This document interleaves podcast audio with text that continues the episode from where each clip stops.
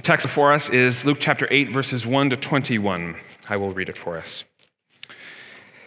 After this, Jesus traveled about from one town and village to another, proclaiming the good news of the kingdom of God. The twelve were with him, and also some women who had been cured of evil spirits and diseases Mary, called Magdalene, from whom seven demons had come out, Joanna, the wife of Chuza, the manager of Herod's household, Susanna, and many others. These women were helping to support them out of their own means. While a large crowd was gathering and people were coming to Jesus from town to town, he told this parable. A farmer went out to sow his seed. As he was scattering the seed, some fell along the path. It was trampled upon, and birds ate it up. Some fell on rocky ground, and when it came up, the plants withered because they had no moisture. Other seed fell among thorns, which grew up with it and choked the plants. And still other seed fell on good soil. It came up and yielded a crop a hundred times more than was sown. When he said this, he called out, Whoever has ears to hear, let them hear. His disciples asked him what this parable meant. He said, The knowledge of the secrets of the kingdom of God has been given to you. But to others I speak in parables, so that, though seeing they may not see, and though hearing they may not understand. This is the meaning of the parable. The seed is the word of God. Those along the path are the ones who hear, and then the devil comes and takes away the word from their hearts, so that they may not believe and be saved. Those on the rocky ground are the ones who receive the word with joy when they hear it, but they have no root. They believe for a while, but in a time of testing, they fall away. The seed that fell among thorns stands for those who hear, but as they go on their way, they are choked by life's worries, riches, and pleasures, and they do not mature. But the seed on good soil stands for those with a noble and good heart who hear the word, retain it, and by persevering produce a crop. No one lights a lamp and hides it in a clay jar or puts it under a bed. Instead, they put it on its stand so that it can, who, those who come in can see the light. For there is nothing hidden that will not be disclosed, and nothing concealed that will not be known or brought open out into the open. Therefore, consider carefully how you listen. Whoever has been given more, whoever does not will be given more, excuse me, whoever has will be given more, and whoever does not have, even what they think they have, will be taken from them. Now, Jesus' mother and brothers had come to see him, but they were not able to get near him because of the crowd. Someone told him, Your mother and brothers are outside, uh, standing outside, waiting to see you. He replied, My mother and my brothers are those who hear God's word and put it into practice. This is the gospel of the Lord. So, like I said, we're continuing our study of Luke's gospel in chapter 8, and uh, we're continuing in this subsection of Luke uh, where he's talking about the importance and power of God's word. And you can see from the parable, again, that we're still focusing on the power and importance of God's word with the parable of the sower. Uh, as we get into the text today, uh, there are a couple things I, I want to do. So I want to give you the main point right up front because even though that was a long text, it really kind of has one main point. And so if you're taking notes with us, if you grabbed a note sheet from the back, the top of the sheet has your main point space there. And it's really just the words that Jesus says in verse 18 of this text. He says, Therefore, consider carefully how you listen. This is the main point of everything that he's saying. He's asking us as Christians to consider how we listen to God's word. Now, as we get into this text, uh, you may already be familiar with it because it's one of Jesus' most famous parables.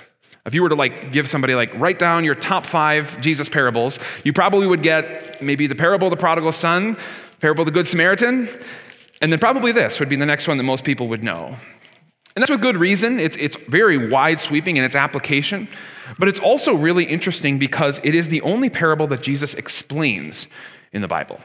All the other parables he tells them, and he expects you to sort of figure it out. But here's the one that he explains for us, and in that sense, it's sort of a key to understanding all the parables. So, before we dig into the parable of the sower specifically, I want to talk about parables in general, because if you read the Gospels, you'll notice Jesus speaks in parables quite a bit. And it's good to understand what he's trying to accomplish by speaking in parables. So, let's start there. Point one on your notes sheet. Why does Jesus speak in parables? Um, first, we probably need to explain what a parable is, because it's not a word that we use very often in our English language. It's related to the word parabola, which, if you remember in your high school math class, was a graph that kind of looked like sort of like a, a hump, and it was on a centered axis and it would mirror on both sides.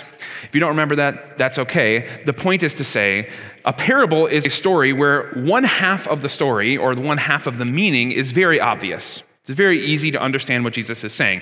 You can listen to him talk about how seeds fall on rocky ground or on packed ground or on good soil and say, well, yeah, that's how seeds work, duh. But there's a, secondary meaning, there's something else he's trying to teach, and that's not as easy to get. So he tells stories very often. Uh, the way people describe these are heavenly, or excuse, me, earthly stories with heavenly meanings is how most people will describe them. Um, the, the Gospels are full of them. So why does he speak in these stories? Well, he actually tells you right here in the text why he does it, right? It was verse 10 of the text. He said, The knowledge of the secrets of the kingdom of God has been given to you, but to others I speak in parables, so that, though seeing they may not see, and though hearing they may not understand. Which means that Jesus speaks in parables to confuse people. Which, by your reaction, I can tell is a little bit jarring and surprising, right? But that's what he says. He says, I speak in parables so that people will hear what I say but not understand it, and see what I'm saying but not be able to understand it. Uh, it's obviously jarring for us, and I think maybe most jarring because we kind of expect that Jesus would want to be as understandable as possible. And we sort of perceive that using stories would be a very effective way to be understandable. Right? Stories tend to be more engaging with people's attention. They tend to be the things that we remember longer rather than some theoretical point. We'll remember a story that illustrates a point. So, most of us have this perception that Jesus is telling these parables in order to be more understandable, but Jesus says, actually, I'm doing this to be less understandable. So, what's going on there? Well, the answer is right in that verse that we looked at. He said that he's doing this so that though seeing they may not see, and though hearing they may not understand. And as you can see as you look at it on the screen, the text is set apart. That's because this is a quote. This is a quote from Isaiah chapter 6, where God sends the prophet Isaiah to do his ministry to a people who are not going to listen to them because they have regularly rejected God and his word. And so, if you're channeling kind of Isaiah's prophetic ministry into Jesus right here, what Jesus is saying is, I speak in parables so that the people who have already rejected God will not be able to understand what I'm saying. However, those who do understand the secrets of the kingdom of God, as he says it, will be able to understand. What Jesus is trying to do here is he's trying to sort of make a, a split between the people who are in the kingdom of God and those who aren't. He's trying to make it as obvious as possible for us to see whether we're in the kingdom of God or not. Which should lead us to ask this question well, what is this secret? What is this key that Jesus wants us to have so that we end up on the side of understanding what he's saying and not being totally confused by what he's saying? And the answer is he's the key. Jesus is the key. Maybe I can illustrate it to you like this. Um, one of the things I really appreciate as a pastor, because in our relationship, quite frankly, I do most of the talking because I get about half an hour to just monologue every week. I love to hear feedback from you feedback on sermons, feedback on Bible studies, feedback on our ministry together. But if you've, if you've ever received feedback, if you're in maybe a position at your job where you receive feedback regularly, or you've just heard critical feedback from a friend or a family member, you, you know that it's hard to receive feedback sometimes. And it's mostly hard if you can't understand the person who's giving the feedback. Right? So the worst type of feedback is anonymous feedback, right? Because we can't put it in the context who that person might be. If their words are particularly harsh, well, if it's somebody that you know kind of speaks in a strong way, you can understand that pretty well. Or if the, the feedback seems pretty timid, but you know that it's coming from somebody who really doesn't share their opinion very often, that's pretty strong feedback. The key to understanding feedback is to know the person giving feedback. In the same way as Jesus teaches us parables, the key to understanding the parables is to know Jesus.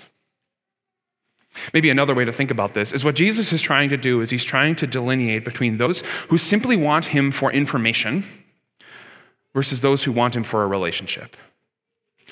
Those who simply want to hear what he has to say because they want to intake the information and do whatever they want with it, whether it's going to make them a better person, make them a little bit wiser in their life, make them feel better about themselves, and the people who actually want to know him, who actually want to understand him. And so he speaks in parables. Now, many of you in this room have been Christians your entire life, and so you maybe have never thought about the parables this way because, well, by the grace of the Holy Spirit, you've always pretty much understood them. But it's worth all of us going back to the parables and understanding that that's what Jesus is doing, not so that we just understand each parable individually, but so that we're always drawn back to Christ. So Jesus gives us then this parable, the parable of the sower. I'm not going to go through exactly what he says the first time. I'm mostly going to focus on the explanation in the second half of the text. He tells us about the seed that is being thrown, and he says this seed is the word of God. And he says the seed, first of all, falls on uh, ground that is packed down. Think like a path through a provincial park or something like that. Seed that falls on a path like this is not able to grow. It can't penetrate past the surface. And so birds or squirrels or whoever else will come and grab that seed and eat it up. It will never actually grow. And Jesus says about this soil that those along the path are the ones who hear, and then the devil comes and takes the word from their hearts so that they may not believe and be saved. So, what sort of person is this? I think it would be easy to say, well, this is the type of person who they just totally reject God's word. Like I might have tried to share Jesus with them at some time, but they're just not about it. They ignore my texts, they ignore my invitations to church, they don't want to talk about it. Certainly, those people are in this category. But remember who Jesus is talking to as he tells this parable. He's talking to religious people. He's talking to people who would have considered themselves to be Old Testament Christians. And this is all under the umbrella of him saying, Be careful, consider how you listen, so, could it be that there would be a person who would sit in church every Sunday, hearing God's word, but never letting the word penetrate their heart? I think that's Jesus' point. Consider carefully how you listen. Could it be that you hear the word of God, it goes in your ears, rattles around your brain for a while, and then falls out the back? That you go on with your life and, and nothing changes about how you think about yourself, how you think about your neighbor, how you plan your time, how you use your resources? I mean, think about soil like this. When a seed hits soil that is packed hard like this, the seed does not go in and the soil does not change at all. It's possible to sit in a Christian church every Sunday, to hear the word, but to have it never penetrate your heart. As one pastor said, uh, if you never feel like God's word is grabbing you by the throat, you may be not hearing it. You may be not letting it penetrate your heart. You may be taking it in as information that might be helpful for you, but but you don't want a relationship with Jesus. The second type of soil that Jesus describes is soil that we would consider pretty desolate. Um, the, the, the, text talks about it as rocky soil. So there is dirt there, but it is pretty hard for plants to grow because there's not enough dirt for the roots to go down deep. They run into rocky soil. And Jesus says about this those on the rocky ground are the ones who receive the word with joy when they hear it, but they have no root. And they believe for a while, but in the time of testing, they fall away. So, what type of person might this be? This is the person who hears the word of God and immediately is attracted to it. What a great message! Forgiveness of sins, eternal life. I'm totally into that. But they never let it go down deep. There are areas of their heart that are off limits to the roots of God's word. As the roots try to grow down deeper into the soil of that person's heart, it runs up against what is it? Money, time, relationships, something that you won't let God's words speak to, something that you won't let God's words' roots grab into. You could be a Christian, certainly. You receive the word with joy. But there are parts of your soul that you will not give to Jesus. And so consider carefully how you listen. When you hear God's words, are there parts that you say, Yeah, I'm totally into that? But then other parts that you say, uh, I don't think I can do that. I don't think that's for me. I'm not that type of person. That's a little too challenging. The Bible says here that, that you may have faith for a while, but there will come a time when, when testing comes, difficulty comes, and if God's word isn't making you happy in that moment, you're going to fall away. So consider carefully how you listen. Third, he talks about weedy ground. So, of course, if you're a gardener, you know the power of weeds in a garden. It's not that the weeds actually kill the plants that they are planted next to, but they do compete for the resources, right? They compete for the sunlight, they compete for the water, they compete for the soil. Jesus says about people who are weedy ground that those who fell among the thorns stands for those who hear, but as they go on their way, they are choked by life's worries, riches, and pleasures, and they do not mature. What sort of person might this be? This is the miserable Christian. Because they have a trust in God. Their roots are going down deep into God's word. But so are the roots of a whole bunch of other stuff. The roots of their need to be successful, their need to be popular, their need to be attractive, their need to have money, their need to accomplish whatever their goals are in life, those things are also going down deep into their soul and competing for the resources that they have. And so this person will never give up Jesus. The roots are down too deep, they know too much. You know that if you would give up Jesus, that would mean eternal damnation for you, and you're not into that.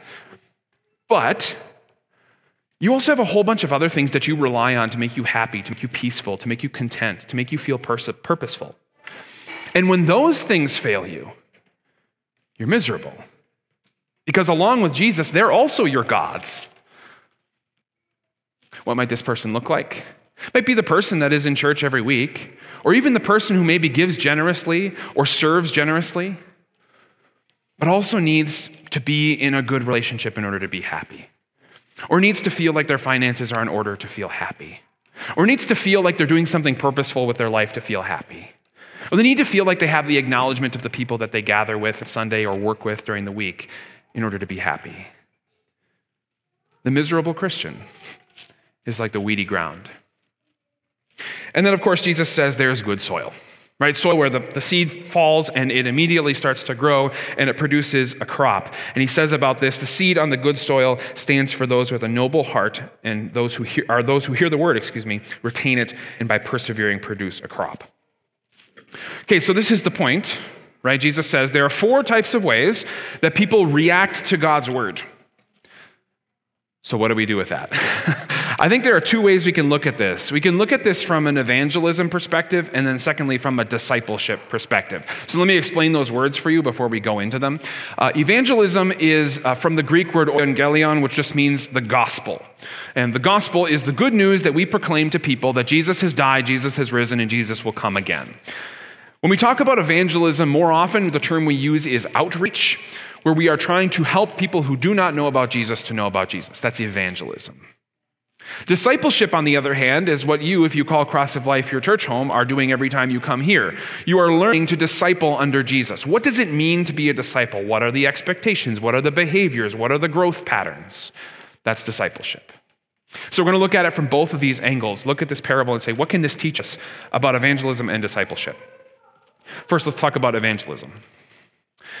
The first thing that it teaches us is how we sow the seed of God's word. Uh, if you were an agrarian listening to Jesus tell this parable about the soils, you would have thought that sower is a moron because he is throwing seed in all sorts of ridiculous places. He's throwing it on the road, he's throwing it in the rocks, he's throwing it into the weedy soil. He's, only a quarter of it seems to be going on his field. And imagine you're driving out west here toward Michigan and you start to see some, some farmer driving his tractor down the, down the 401, just dropping seed everywhere. You're like, this guy is an idiot. That's what was happening, right? Why would you throw the seed like that? Well, what is the seed? The seed is God's word. And what God does as He throws the seed is He throws it everywhere. He speaks God's word to everyone. And this is hard for us because we tend to be conservative when it comes to how we share God's word. It could be because of our own fears and insecurities, or it could be because of how we perceive how other people might hear God's word. We think those are the people who would never actually believe.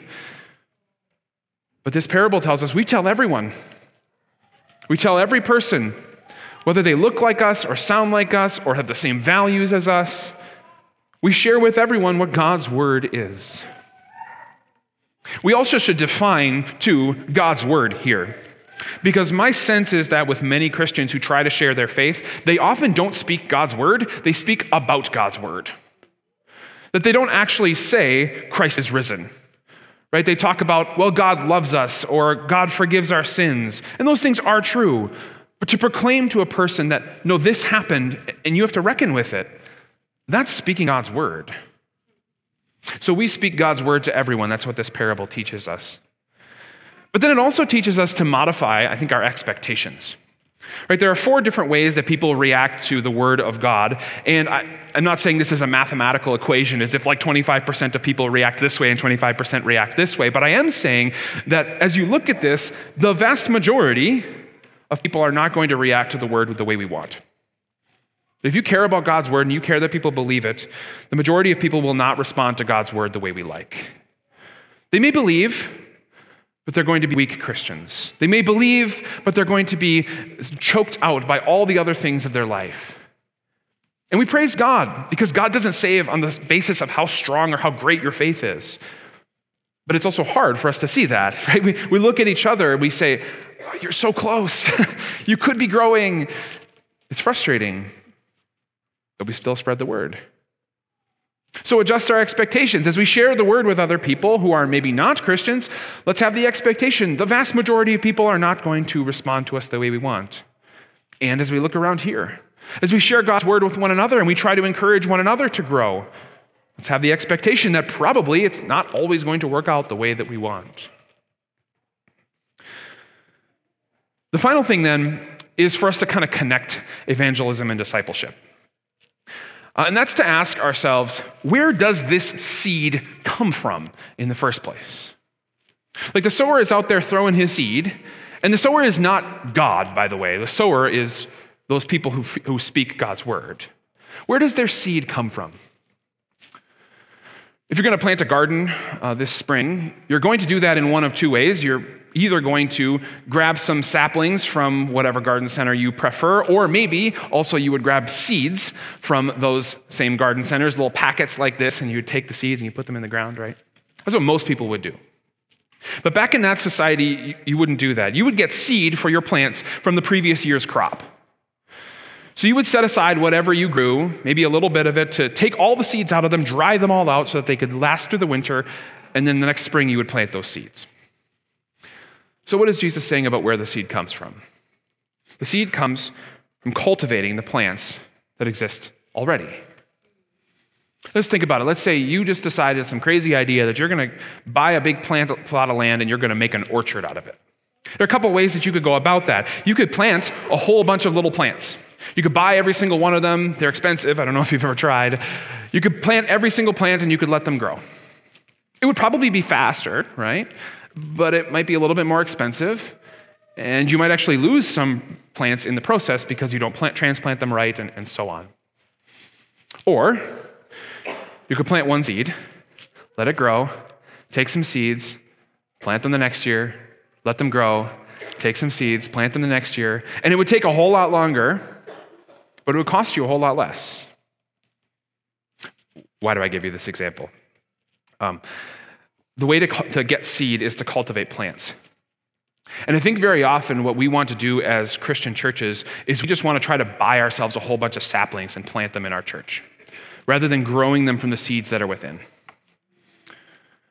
If at least the context is right, Jesus' point here is to say seed comes from cultivating plants. And so, what we're doing here is evangelism. Now, of course, this is going to have to translate into us going out and speaking about God's word, but it starts here. It starts by you being pruned, by you having the ground tilled around you, having Jesus pull on the weeds, having Jesus remove the rocks so that you produce fruit, so that you can have seed to sow. I say this all because I want our congregation to be a place that is good soil. Not a place where we can just bring somebody in because we have great culture or we have great music or we have interesting preaching or we have friendly people. Those are all great things. But those things aren't going to last. It only takes one bus accident and we got to get a new preacher or a new lead singer or a new piano player or or it takes just a, a change of our finances and all of a sudden we can't be in this building or can't be in this neighborhood. It takes just one feud and suddenly the culture is different and people aren't as friendly. Like these things can fall apart. God's word doesn't. And so, to the extent to which our congregation is growing in God's word, we are cultivating one another as good, good soil. Whoever comes in here will be able to grow with us. Which leads us into the discipleship piece of this. What do we learn from this parable as it relates to our discipleship together? Well, the first action we ask, uh, question we have to ask is how does soil become good? Where we all look at this parable and we all think, well, I want to be the good soil, right? That's the point. How does soil become good?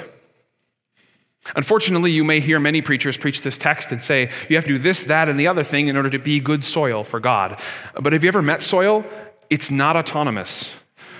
Soil is completely passive. It needs to be worked on by the rototiller or the farmer, whoever it is, in order to make it good soil. Somebody has to go in and pull out the rocks. Somebody has to yank on the weeds. Somebody has to rototill the ground. Soil becomes good because somebody works on it. And that's true for you too. If you heard this explanation of the text and you thought to yourself, man, sometimes my heart is hard packed ground, and I hear God's word, but I don't let it penetrate. Or if you thought of yourself like that rocky soil, there are some things that I don't let God touch. Or like that weedy soil, I trust God, but I trust a whole bunch of other stuff too. You need the farmer. You don't need to fix it, Jesus will fix it. So pray for him to fix it. He will. And then get ready. because when soil gets worked on, it's not exactly comfortable for the soil. Or if you're that hard packed ground and the farmer brings out the rototiller, I don't think any of us wants to stick our hand into a rototiller, and that's for a really good reason. It'll mess you up. And God might mess you up. He might make you really uncomfortable. He might turn your life upside down in order to make you good soil. Or if you're rocky soil, if you reach down into the soil and pull the rocks out, there are voids left there. Open air space that's not filled in with dirt yet. If you're willing to ask Jesus to make you good soil, he might reach into your life and pull something out that's really important to you. And say, you can't have that anymore. That can't be there if I'm going to grow into your soil. Or if you're weedy soil, if there are other things that, that are choking the resources of your life before God, get ready for Jesus to pull on them. It's not going to be comfortable, but He is going to weakly grab those weeds and pull on them and say, These can't be your God, too. How does soil become good? A farmer works on it. So pray for God to make you good soil and get ready for Him to do that. Then let's ask another question How does soil stay good? Right, of course, once it becomes good soil, it doesn't stay good soil. All sorts of things can happen to, you, to it. How does soil stay good? Regular exposure to resources. Right, sunlight, water, tilling, fertilizer, all these things. The same is true for the Christian. If you're going to stay good soil, it is going to be by regular exposure to God's resources. Regularly being here to hear God's word, regularly at the table to receive the Lord's Supper, regularly in a devotional life at home, regularly in life group with other Christians, being encouraged, confessing your sins to one another, and forgiving one another. That regular exposure is going to keep you as good soil. You can leave it, but you know what happens with soil that's left alone. First, the weeds grow, and then the rocks grow, and then people walk on it and it gets trampled down. It needs to stay good. And that happens through God's word. Then finally, we have to ask the question well, then how do these plants produce? Or how do Christians produce? And maybe tangentially also, what do they produce? How do they produce? Well, Jesus tells us that the good soil is those who hear the word, retain it, and persevere. I think we think of producing fruit and we think about actions, right? I'm going to do good to my neighbor, I'm going to give away things. Yeah, that's part of it, but, first and foremost, it's about God's word. I'm hearing God's word, I'm retaining God's word, and I'm holding on to it through difficult times. I'm persevering in God's word. This whole section of Luke's gospel is about the power and importance of God's word. We may think Christian churches are all about a thousand other things, but as far as Jesus is concerned, this is what's most important. Do you hear God's word? Do you retain God's word? Do you persevere in God's word? If you do that, you'll produce a crop.